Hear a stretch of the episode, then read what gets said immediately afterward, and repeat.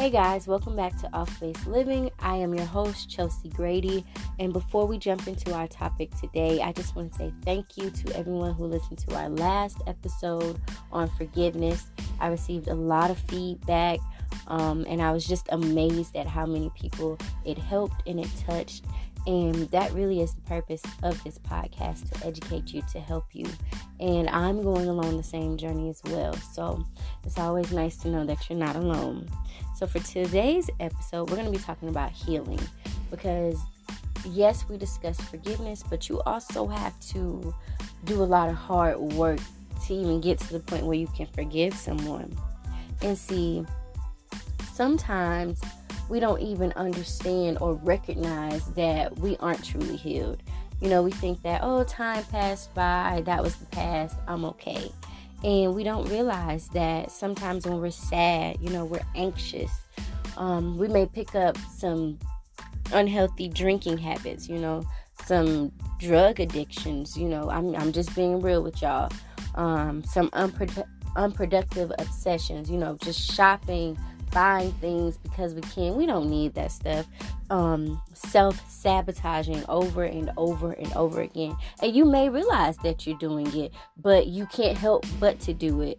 You know, lashing out at your friends, lashing out at your partners, and you're wondering why, what's going on. You know, you just think that you're moody, but really, you're not healed. And this is your response to the pain. And see, there's some things that you have to do in order to heal yourself. Healing doesn't occur automatically. You actually have to put in work. You actually have to feel the pain and work through it. So, one of the first things that you can do to heal yourself is to invent yourself or reinvent yourself, a new version of yourself. You know, imagine the person that you've always wanted wanted to be the qualities of that person. How does that person dress? How does that person speak? How does that person, you know, act or react to situations? And then you channel all your energy into becoming that person by changing your habits, changing your thoughts daily. Because the change is not going to come unless you work for it. You know, I want to be a kinder person. So let me stop snapping on people when they come with different thoughts than I may have. I want to be more financially savvy. Let me stop going to McDonald's at 2 o'clock in the morning. You know, it's small things that lead to big changes. And then you have to love and allow yourself to be loved. Because the first thing we do when someone hurts us in any way is shut down. You ain't gonna never get a chance to hurt me like that again. Nobody will. You know why? Because I'm gonna be guarded. Ain't nobody gonna get close to me like that again. And that's toxic. Not only for yourself, but for the people around you that want to love you. Whether that's friendship, whether it's a relationship, you know, whether it's, you know, your co workers, you have to allow yourself to be loved and you have to love other people. It's not healthy and it's not fair. And then along with that comes controlling your thoughts.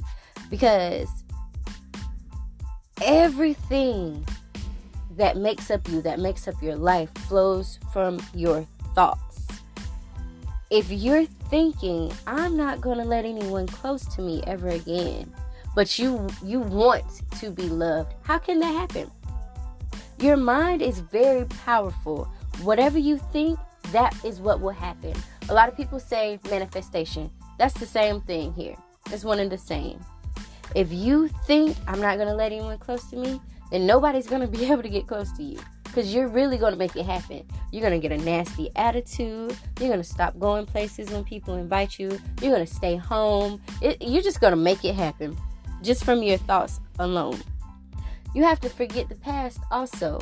Not saying that, oh, that never happened, but the thoughts, the emotions, you know, certain places, they may trigger you. It's going to happen. It's not a may. It's going to happen. But you have to understand that you can't dwell in that. You know, oh, that's where me and so and so used to go get our favorite tacos from. Instead of saying, I ain't gonna never go there ever again, just go there.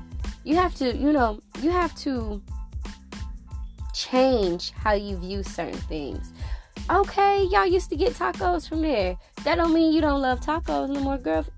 If you don't go get your tacos, and I used to do that. I used to, you know, take certain streets to not pass certain places, or that is exhausting, and you will never heal because, I mean, think about it.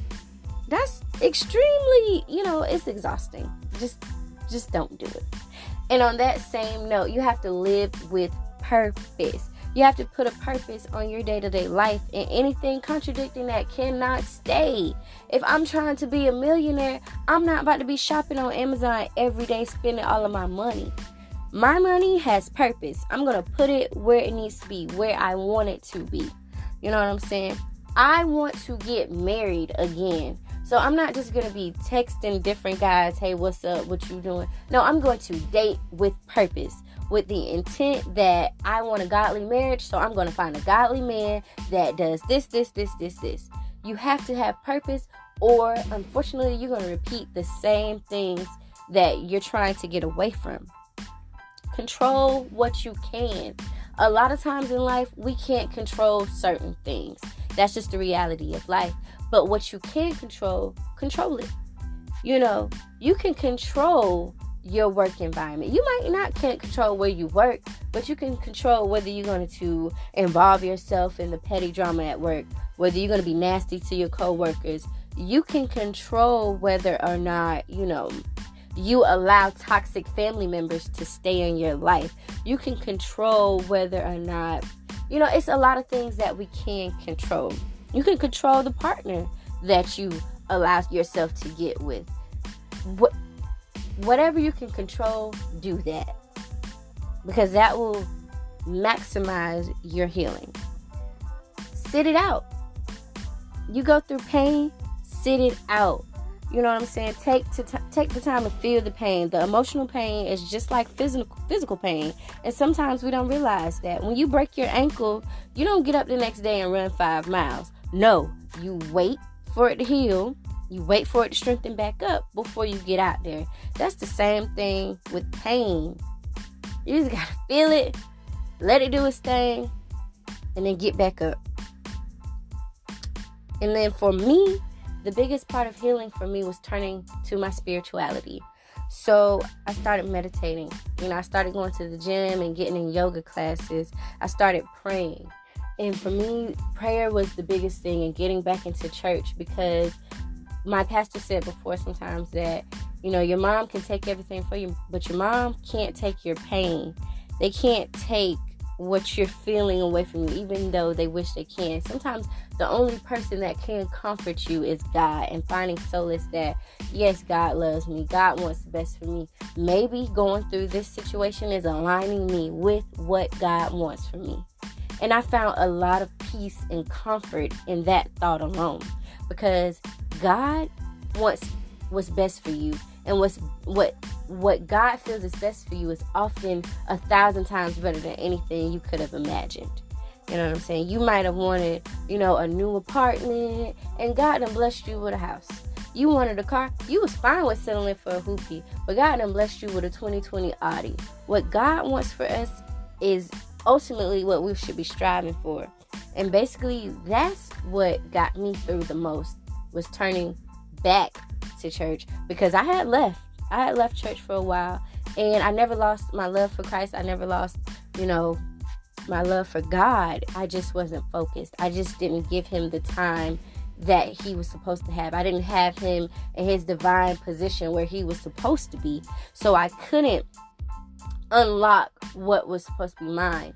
And for me, the pain that I went through, it aligned me where I was supposed to be now.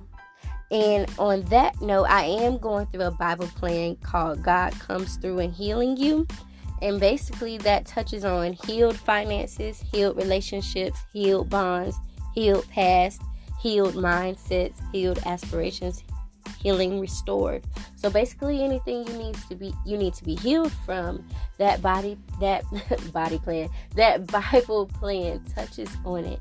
And you guys can actually join me on there.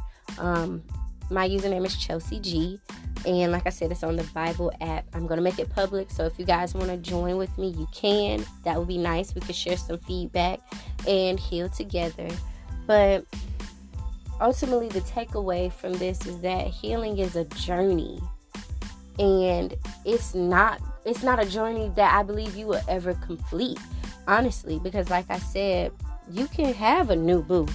Um, you can be in a new state and something will still trigger you. A thought will just trickle in your mind and you're all of a sudden in a bad mood. You can't allow that to happen. You have to control it. You know what I'm saying? Allow it to come and allow it to pass and keep moving on with your life. Keep moving on with your day to day activities. And eventually, the thoughts won't come as often. You know, it won't hurt as much. It'll still be there, but it won't bother you. And when it when you get to that point, that's how you know that you're healing. Because you can't avoid triggers. And it's not healthy for you to avoid triggers. You're just bottling it up. And one day it's going to explode. And you're either going to hurt yourself or you're going to hurt someone that cares about you that you didn't intend to hurt. And that's just my take on healing. You guys um, comment on Instagram about this comment on our Facebook page about this. We can discuss this. Um, tell me your thoughts on healing. Tell me how do you heal? What do you think is best for you to do to heal? And join me on that Bible plan. Um, if you're a Christian, if you believe in that, and let's just I don't know, let's just get into healing, especially during this pandemic when we have nothing but time.